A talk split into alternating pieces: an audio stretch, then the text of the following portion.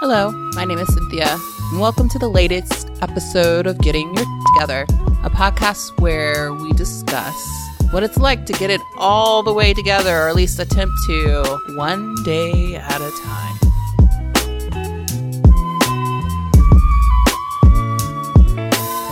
Hey everyone, this is Cynthia. Today I am joined by the lovely Jocelyn Harvey, and we're going to talk all things sobriety, mental health. But we're also going to discuss her book, Recovering the Home. And she also has a special little nugget to just give away at the end of this episode. So stay stay tuned for that. So hi Jocelyn. Hi, thank you for having me on. Thank you for joining. I always love to hear from people, um, especially women of color in this space. So thank you for being open and willing to share your story. Of course. So before we jump in, I like to always pass it over to uh, my guest and for, for you to give like a little intro to who you are and what you're about. Great. So, a little bit of an intro of myself. My big thing online with my account sharing my sobriety, which used to be called Seltzer and Sobriety, is really talking about my recovery journey. I got sober back in January of 2016 after just a really messy drinking career and um, daily drinking career for several years. I got sober kind of young, right before my 25th birthday.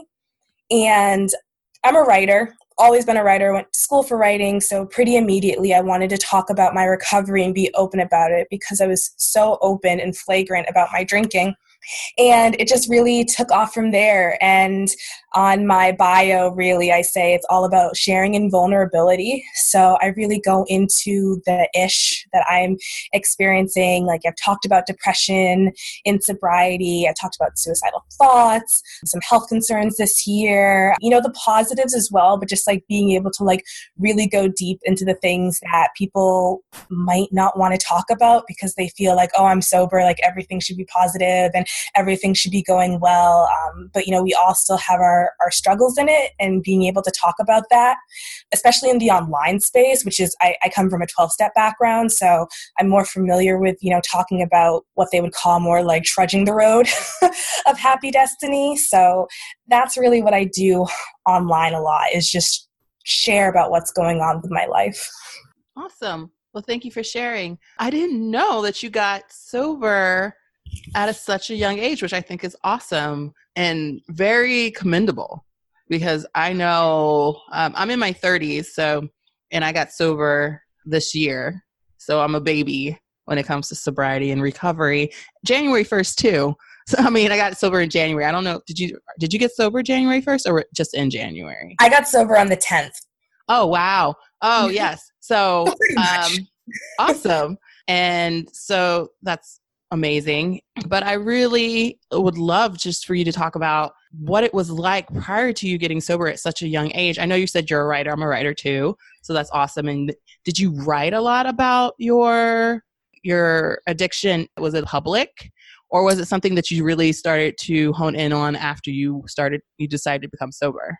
Yeah, so I didn't actually for a long time see anything really being wrong with my drinking. Like I knew it was off and I knew it wasn't exactly like correct, but I didn't think I just thought that I would like because I got I I definitely had like a physical dependence on it, mm-hmm. but I was very, you know, there's a dangerous um, beauty of being like in your 20s, especially like in this very social media day and age, where like as long as you're taking artsy photos of what you're drinking and yeah. kind of spinning your nights, you can really get away with behaviors that you know, for other people be like, what the hell are you doing? So I didn't actually really like talk about it because it just it just wasn't even something I was thinking of. I wasn't really like that ashamed of it. I was definitely dealing with a lot of other stuff, especially when I was like bottoming out in my addiction. But it wasn't really until I got sober and it was like right away. I think it was like at the 2 week mark. Wow. I wrote this like long blog post actually telling people like that I had gotten sober and really what I was going through. So I really hit the ground running on sharing about that. And honestly, a lot of people like they knew they're like, "Oh yeah, you did really drink a lot," but no one really like unless they really really thought about it was like, "Yeah, like you definitely had a drinking problem because I didn't quote look like someone with a drinking problem." Right. Which like who is that? But we have that that's a side of you. that's yeah, that's so interesting. And I've actually had similar too with my friends. They didn't really say anything until I said something about it. I had actually, you know, my best one of my best friends, and she and I are so cutthroat with each other.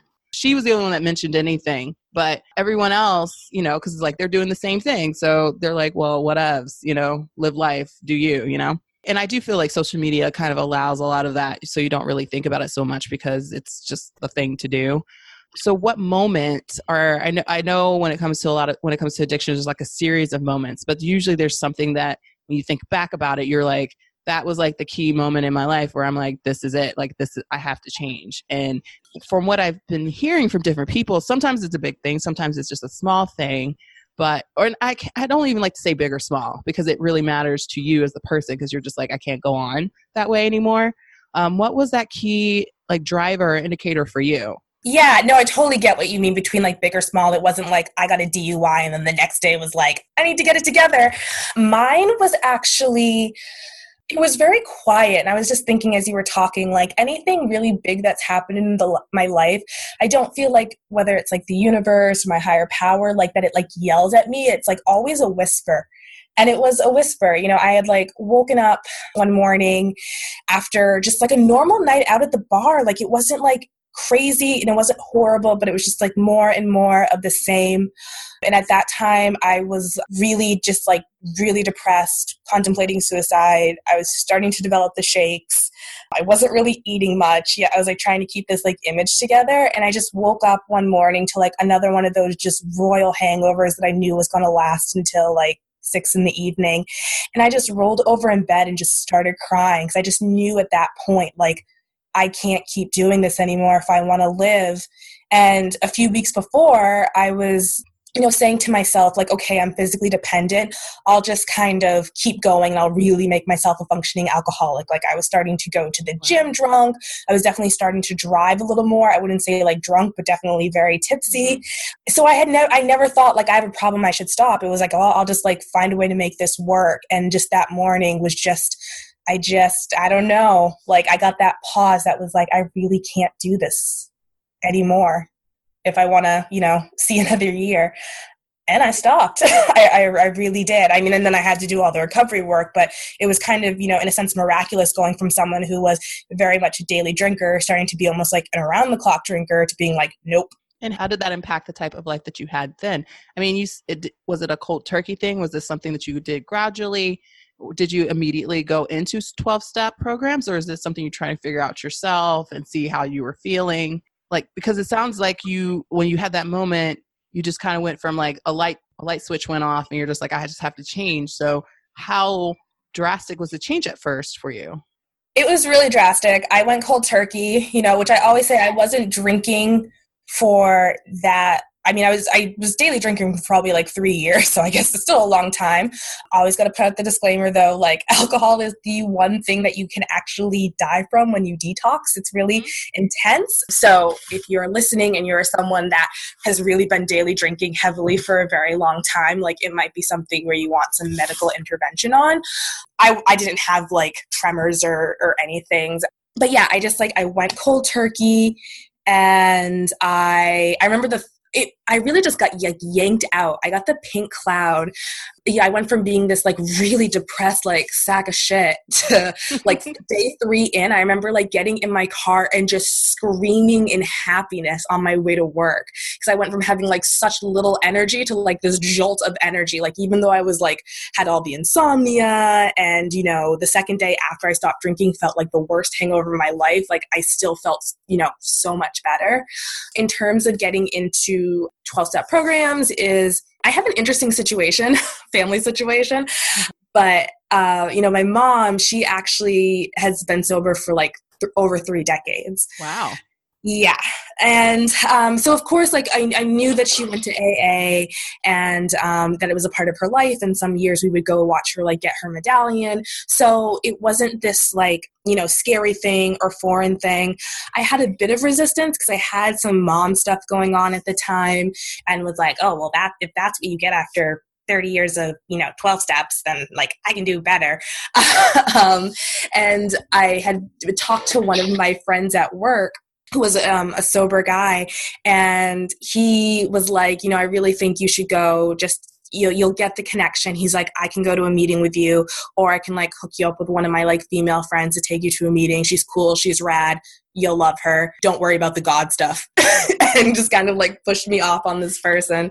And I started going to meetings and I did like only like two or three. I liked them, it was fine, but I just, I guess I tried to do it on my own. And around March, so like three ish months, I had like my largest craving that I'd ever had in my life. I didn't drink, but I like didn't know what to do. And at that time, the pink cloud was really starting to wear off, and all the depression I had had really flipped into all this anxiety that I never realized I had my entire life. And fortunately, I had just gotten enough numbers, and um, a woman my age called me and was like, Hey, do you want to meet up for coffee? And I was like, Cool. And she's like, Okay, great. And afterward, we can go to a meeting. I was like, ah, oh, she got me. Um, she had like a month more than I did, exactly a month more than I did. Um, and she brought me to the meeting that would become my home group. And yeah, and it's, you know, it's been, you know, no, I wouldn't say rocky. You know, there are other things that I do along with like the 12 steps. I've had my moments where I've wanted to dig in, but I've always been like extremely fortunate to like stay close to the program and have sponsors that like really helped me like make it fit into my life because like that's how they were able to do it with themselves so it's definitely like one of my foundational things but there's other things that i do to supplement my recovery and, and help me feel really like whole and balanced cool and then i guess my question is like i totally because I, mine was kind of like a gradual and then january 1st i was like i'm just gonna be very cliche and stop but but similar to you is like I really had I found like the gym, I found like all this stuff. I didn't go to, into 12 step and AA right away, which I found that isn't the norm usually, but um just not the norm I guess in the groups that I've been going to while I've been in Brooklyn. But the pink cloud is a legit thing. Like I did not realize that that was just something that you go through. I was just thinking like, oh well this is just life and life is great now similar to you like i had like three-ish months three-ish months or so and it like it bottomed out in in a different way and i felt like i was going to lose control and i think i don't know if you identify but it's something that was kind of just jarring. Like i just didn't know what i was doing. I thought i was losing my mind. Nothing made sense. When you really do realize like i guess real life happens i don't know what comes like how did you like remedy remedy that or get through that? Because I feel like it's just something new because you can't really run or you could have run back to you know your old crutch and everything like that but you chose not to so what was it about that moment that where you said like you know i'm going through this. I'm, it's not making sense to me but i'm not going to go back to what i used to know like what kept you what kept you sober around that time? Yeah so on that at least that very day the, the craving um, what kept me from drinking was cleaning. I was like i'll just ah. continue to clean my house. I was i was totally that person who spent a lot of my first year in recovery cleaning and organizing. I know we'll get to the book later shameless mini plug but yeah that's kind of what i used to do with my nervous energy. But I, I, the meeting I went to after that like craving and I actually got a sponsor. I was pushed to get a sponsor literally at that meeting. And I heard the whole concept of one day at a time, which I had just never ever ever heard before especially in i'm you know in a corporate office. You don't live one day at a time. It's like what are your three month plans your six month plans? Like where do you see yourself in five years? Can you forecast that for me? And i was getting really anxious because i was either someone who was like living in the past or projecting so far into the future because my present at that time was like pretty crappy. Like no wonder. Like do you really want to live in your present when that's what's going on? So um, just like having a sponsor be able to be like call me every day. We'll get to know each other. Like, don't think too far into the future. Don't make any big changes the first year. That really helped ground me. And I, I started being extremely honest with my bosses at work. Actually, my boss might have been one of the first people I told.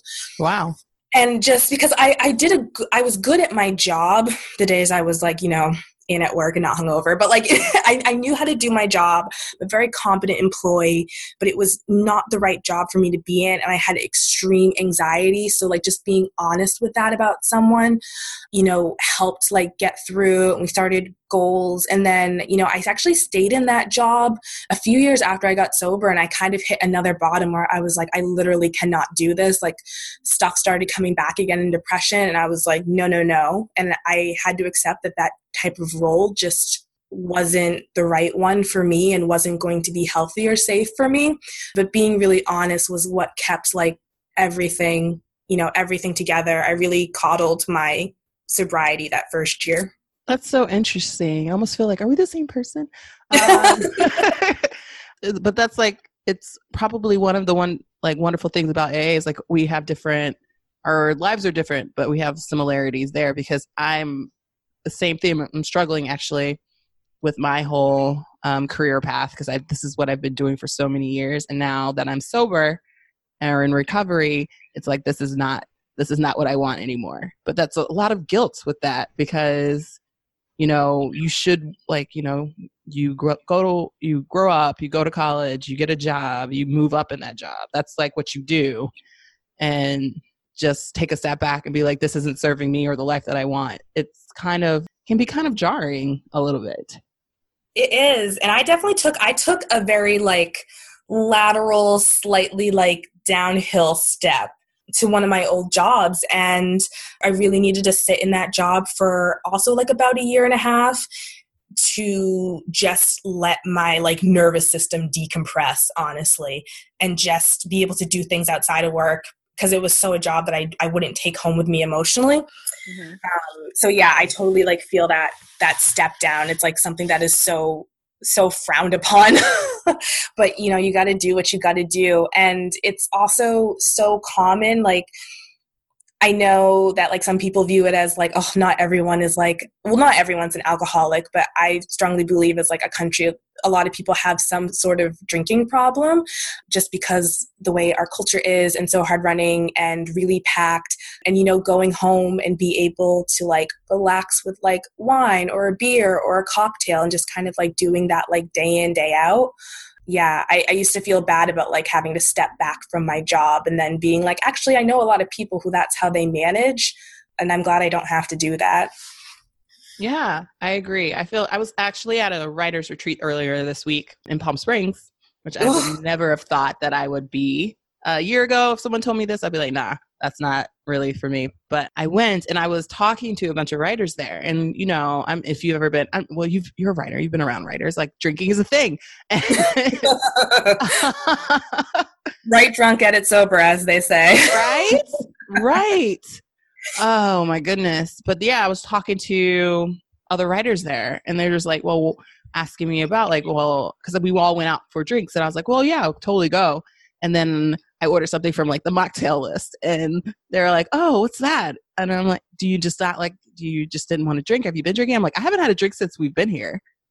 And they're like, oh. And they're like, I thought you've been drinking the entire time. Cause I guess I, I had, I would be making like cranberry and seltzer mixes and stuff like that and put it in wine glasses because that's all they had there. And I was like, nah, I don't, I don't drink anymore. And then we went into this whole big thing about it. And like you said, a lot of people do have that. I feel like I'm similar to you in your in the thought process. Like there's, I feel like in our society, alcohol is normalized a, a lot. And then also, I also feel like a lot of people just have coping mechanisms. And I think it comes out, and a lot of it can come out in alcohol, and then it can come out in drugs, it can come out in so many things food, sex, whatever. And, but no one wants to talk about that because that's just what they need to do to maintain and get through the day so I always found that interesting. And that conversation happened when I was talking to the other writers, like the whole ritual of, you know, coming home and having wine while they're cooking, having wine at dinner, having wine at night before they go to bed. And I think it's awesome that you found a way to not have to feel like you need that in your life. And I think that's really cool. And I feel like that keeps a lot of people, it keeps you more present, I'm sure. But I guess a sidebar or side tangent on that is that you said that you spent a lot of your time your first year organizing and cleaning. So what was it about that that brought you like solace or peace? Oh, I what it was, you know, my first jobs were always in retail and or just like working in like I worked at a gym for a very long time even while I had like a 40 hour a week post graduation job and I actually really loved being able to do a task and see my work completed. Like I just merchandised a section or I just cleaned up a section. The office stuff is always hard for me because it's like I can see all these things I like checked off down a list, but like I'm not like really seeing the amount of work that I've put in. So it was just like something productive for me to do where I could like see an outcome. I was also, I'm a really big homebody. I do have to, I've accepted that being a homebody is okay the time I have in sobriety, I'm better. I, I know when I'm like isolating in a not healthy way, just besides from when I'm just being a homebody. But since I like to be in my house, it just was kind of like the obvious thing to do at the time was like, well, I guess I'll clean if I need something to do that's like not drinking. And I could still like have the TV on in the background. So it just, it made a lot of sense. It was such, such a great way to burn off that energy. Okay. And while you were doing that and organizing and cleaning and everything like that, you mentioned that you around the three month mark and everything like that, like a lot of your mental like depression and stuff like came back. I'm assuming the cleaning and everything like helped with that. But was the your depression and everything that kind of was in that similar vein? Was that something that you struggled with all your life, but maybe you just weren't aware of it until you got sober and then after that once you were aware of it like did the cleaning help with it? Like what did what other things did you do in order to not let i guess not to slip into depression? Or if you were slipping into depression how did you get yourself out of it? Yeah so actually yes and no. What happened was after i got sober my anxiety my depression went away for a while. It came, it came back mm, more around like the year mark but my anxiety really picked up.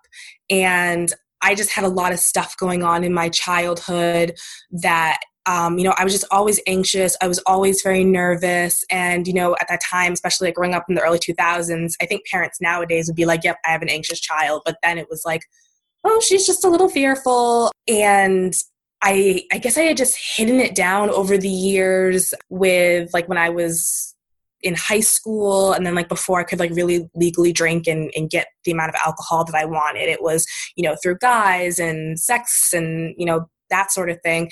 And then with drinking, I really was able to like push down that anxiety because that's why a lot of people like to drink because it takes that the edge and the nerves, the nerves off. When that like all came up, it was like, oh wow, that's like really been there a lot of my life. I just didn't have the language for it.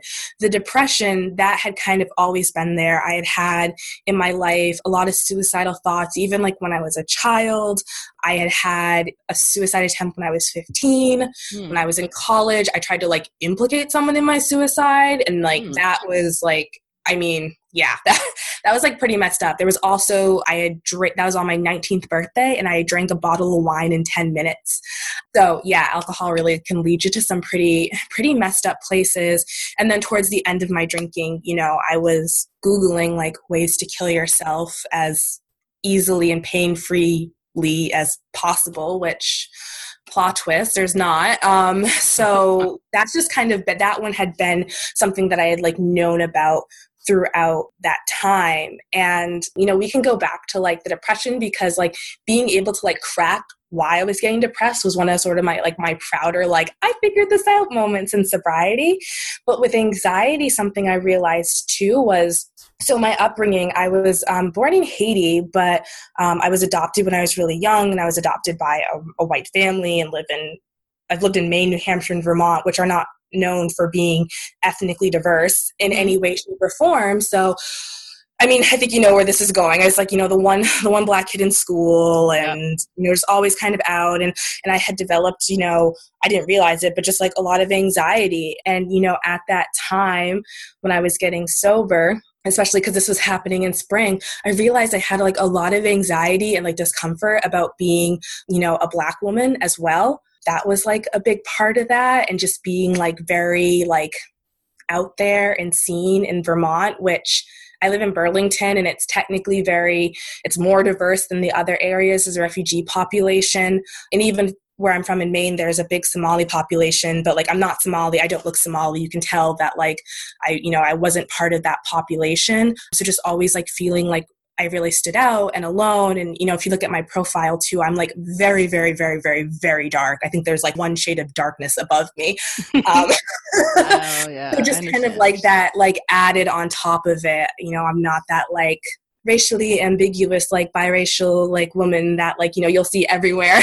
Mm-hmm. Beautiful people like see everywhere. It's kind of like, you know, the tones that until very recently were you know looked down upon. And like even within the black community not that i experienced that in very very white vermont but there was a lot of discomfort around that as well. And I, I felt like when i got sober it was like also when i had to reconcile what it meant to be a black woman. That's interesting. I mean can we go into that? Because i find i find stuff like this fascinating. And i come from a military background, uh, and my dad moved all over the place. But my parents decided they wanted me and my brother to get really good education, and in their mind, that was me. That meant going to like white schools, and I could see where they were coming from, but because they're, you know, my dad and my mom, they're both raised in the South prim- predominantly.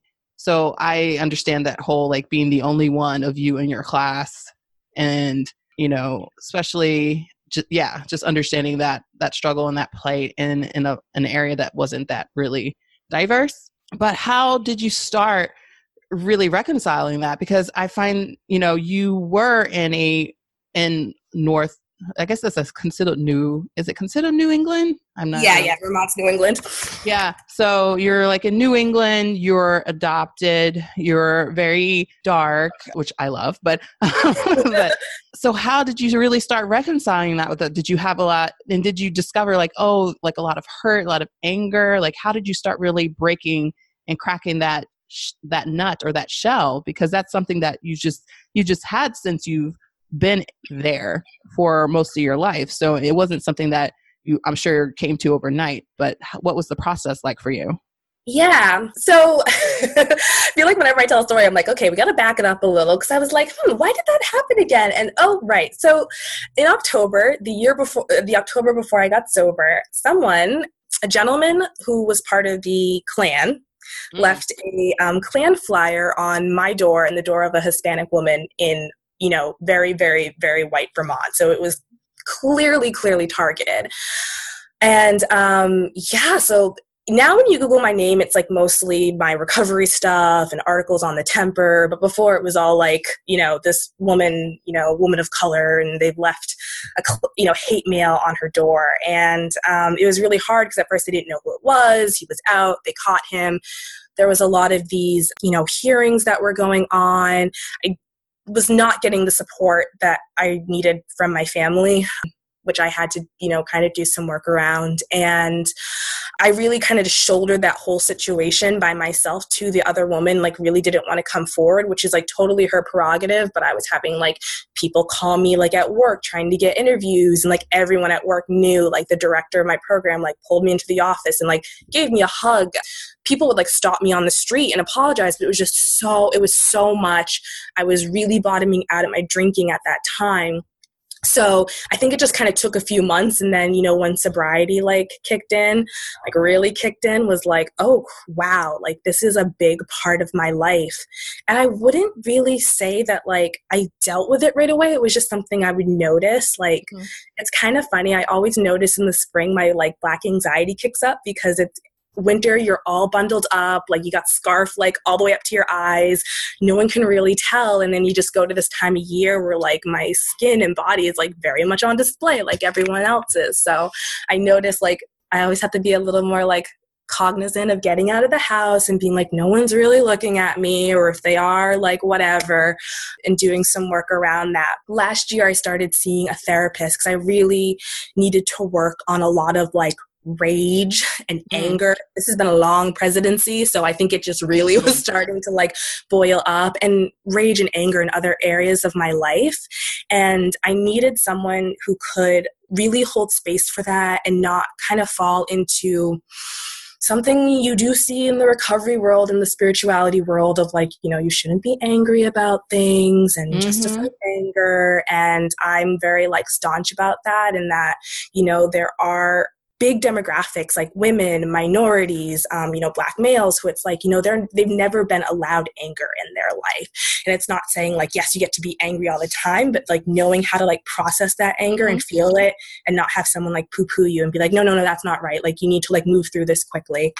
So I started seeing a therapist and um, she's amazing. She's white. There's not really a lot of black therapists around here, but she just so gets it and she so holds space. And she'll say, like, I cannot understand what you're going through, but like, I'm here for you. And that was really important to know, like, how to deal with that rage when it came up and to also be like, you know what? Like, I can feel rage about this. Like, I can be angry when I turn on the news and see that, like, you know, the third um, black person in this month has gotten shot for something that you shouldn't be shot for. And to not feel like, oh, I shouldn't feel like angry about that. I should go like meditate on it. And just getting to like learn how those less savory emotions, like how long they tend to last in my life. So it definitely wasn't something I learned my first year of recovery, but the idea started to like peek in then. Yeah. I have a white therapist too, by the way. so I totally get it. Like she really does have to hold space. She's actually the one that pushed me like you need you are angry. feel this, feel this shit. Like, no, I'm fine. I'm fine it's true. When I got in there, my phrase was like irritated. And also just coming from like a New England family, we don't share our emotions. And like that was like sort of the phrase my mom used was irritated. And my therapist would be like, I think we need to dig a little into like what you really mean by like irritated and but yeah sometime i would love to write a piece on it because i think like why anger gets like put down is because a lot of times anger is like tied into violence yes. Um, but you can be angry and not be violent. So I think that's that's why people get very scared about being angry. And maybe they even had very violent past but like it's just like a human it's just a human emotion. You have to know how to play with it or else life is going to feel like extremely wobbly. Yes and you're just going to bury it down and it's going to come out in other ways. So it's it doesn't you can't escape it. So it's sort of just but like you said it's just learning how to be able to harness it in a way that is productive instead of like so destructive because i feel like a lot of people think of anger as like a very destructive emotion but i also think it's like that because not a lot of people know how to really handle their anger and just be okay with it. So i'm totally with you right there. So that's yes. cool. All right. So your book. Yes.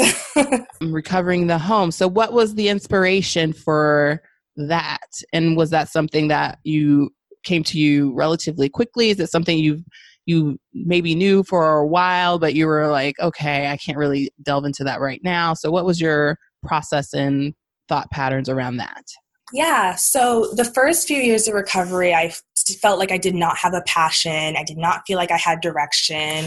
You know, it was just, it was really hard. And then over time, I started being like, okay, Jocelyn, like you really, you know, you need to be a writer. Like I would, I'm naturally good at writing.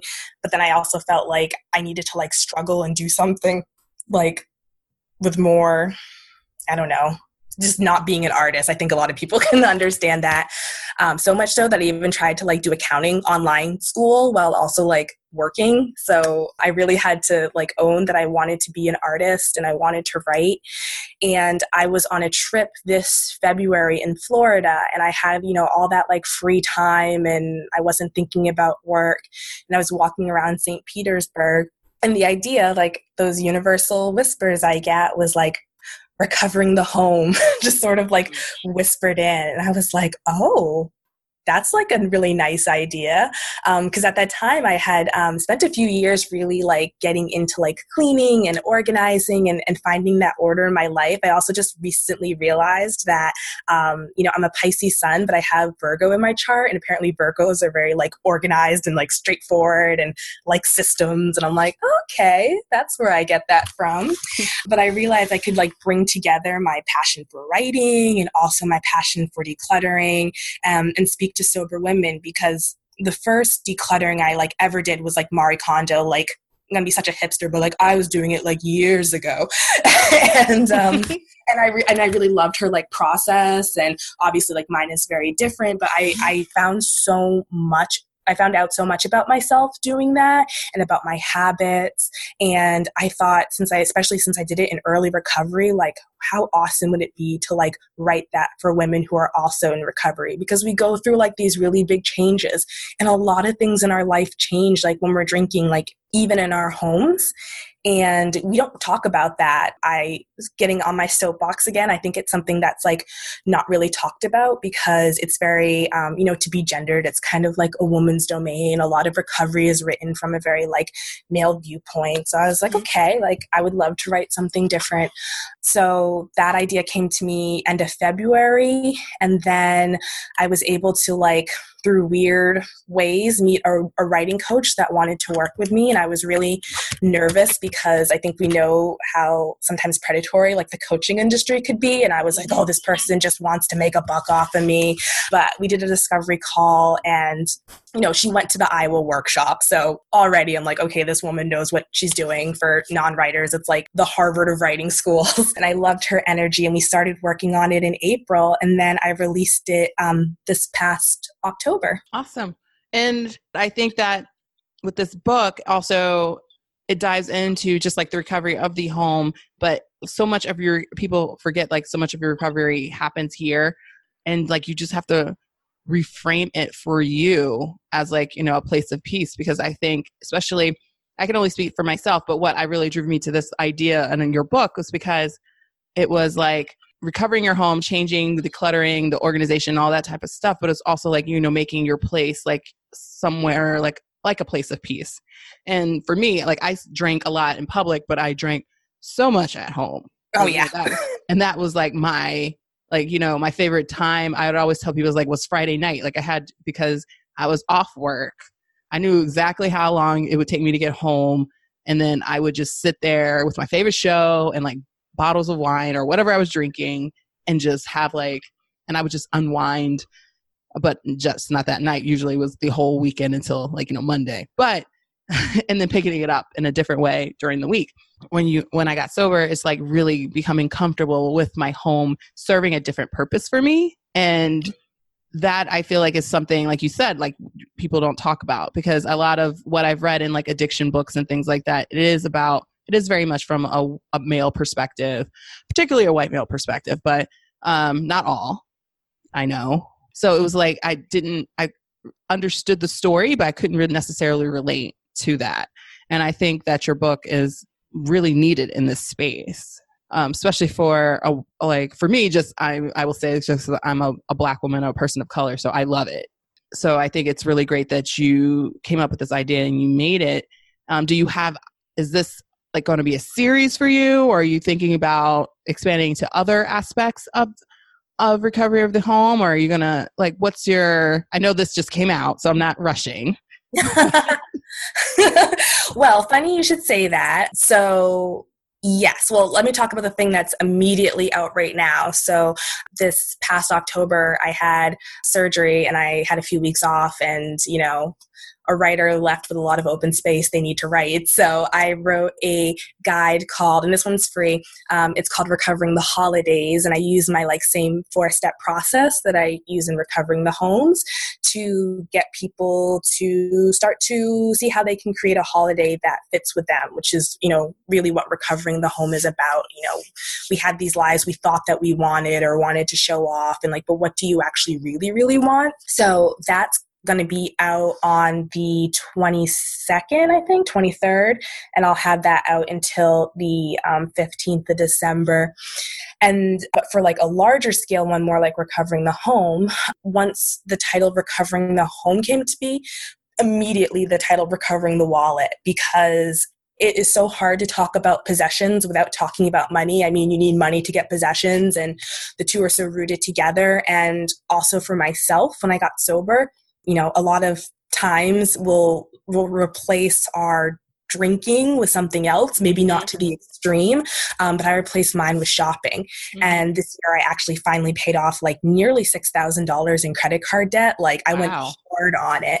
Um, so I really wanted to be able to write a piece about like, okay, now that you're, you know, we're sober and we have a lot more money because we're not spending, you know, hundreds of dollars on alcohol, but like, you know, how can we like, you know, how can we honor that money? How can we look at our you know shopping habits? And i totally i want to do this more essay style. I don't want to do it you know like these are the steps you need to take because that is just so personal. And depending on like what type of other support you might be getting or like how much you're making or do you live in a city or more rural area is really going to factor into like how you spend your money I really want to come at this at like a gentle place and not like, okay, now that your money's in order, like you're going to make six figures and you're going to do this. And it's just like, hey, you got your money in order and you make $40,000 and like maybe you still make $40,000, but like you feel more comfortable in how you spend your money. So I'm really excited to write that.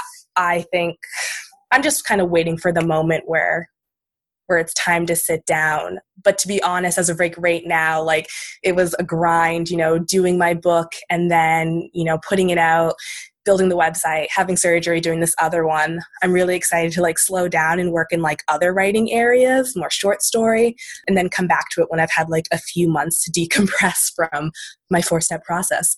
totally makes sense. And I will definitely be on board to read your Recovering the Wallet book because that is so true. your addiction does kind of go off into other areas. And mine was shopping for a bit as well. I recently pulled back on it. Just hearing other perspectives or someone that I can relate to would be amazing to hear or read about in this space. I do have another question for you. Of course, um, of course. How do you feel about when it comes to the addiction space? Mm-hmm. And how do you feel about the representation of people of color in it? Uh, let's see. How do I feel? Hmm.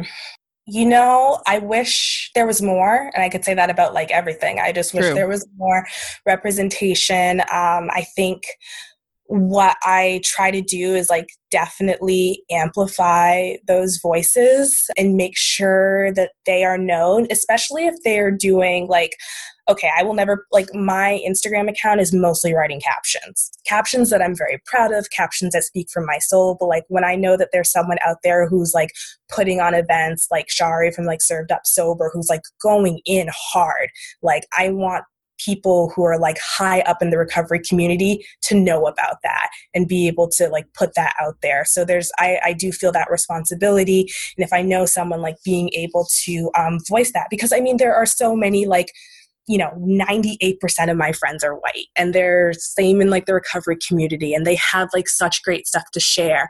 But just as things go like they're naturally going to get you know that representation and they're going to get like the higher following. So you know i just kind of like do the best i can to plug away and you know to also not shy away from talking about issues that like black women face in recovery because it's going to be different. Not a lot different but there are going to be certain things we obviously need to be able to to grapple with. So i'm i'm hoping that that space starts to grow more. And do you feel like you've been really open and uh, bit, like received fairly well in the space? And yeah, I guess I'll start there. yeah, you know, I think I've been, you know, I've been doing this for a few years, again, like pretty much right from where I started.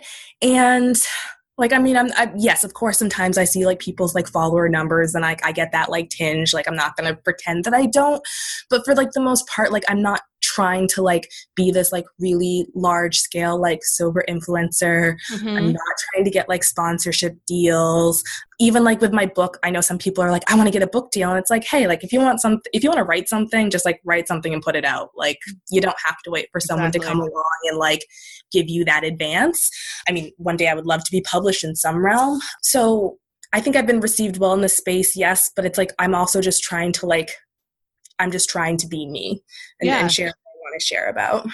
That's cool. If that makes sense. I have to say, like, you were one of the first people that I followed when I decided to go down my sober journey. so I'm really glad that you're in the space. Outside of that, you have your book, Recovering the Home, Recovering, and then your your i guess how would you classify your recovering the holidays? Oh i call that like a mini guide. Okay. your so mini guide recovering the holidays and you have an idea for another book eventually down the line recovering the wallet. And now you said that you also do like a lot of um, work around like personal essays and things like that. Do you have anything upcoming there that you'd like to share with the audience? Yeah, so um, see. Like I, I write for the Temper. Um, I have a few articles. You know, a big one was sort of like the ultimate guide to like for Black women in recovery, which I was really proud of. So you can find some of my other writings there. I'm a contributor. Kind of, I don't have like a set schedule, but that's where some of my work is.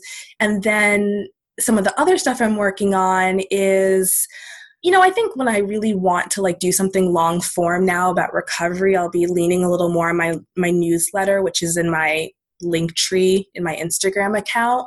Um, I really feel constrained a lot by the character limits on Instagram, especially mm-hmm the topics I really want to get into. So I'd probably be doing it there. But I I think being so public and open these past few years, which I've loved and don't regret one minute, I really want to be able to do some things like just for myself, do some like real bad, real bad short stories that I like polish up into like kind of okay short stories. So that's where like a lot of my attention is going to be, I think, this winter. And uh, I'm curious because I I'm I'm starting to dabble a little bit in short stories too. But like, what is your do you have a particular theme you like to explore? It doesn't have to be out like recovery related. I'm just me personally. I'm just curious. yeah, yeah. I, I've been like reading short stories lately to try to like figure out what it is, and I think I'm going to be like the David Sedaris type and just you know focusing on like family and those dynamics.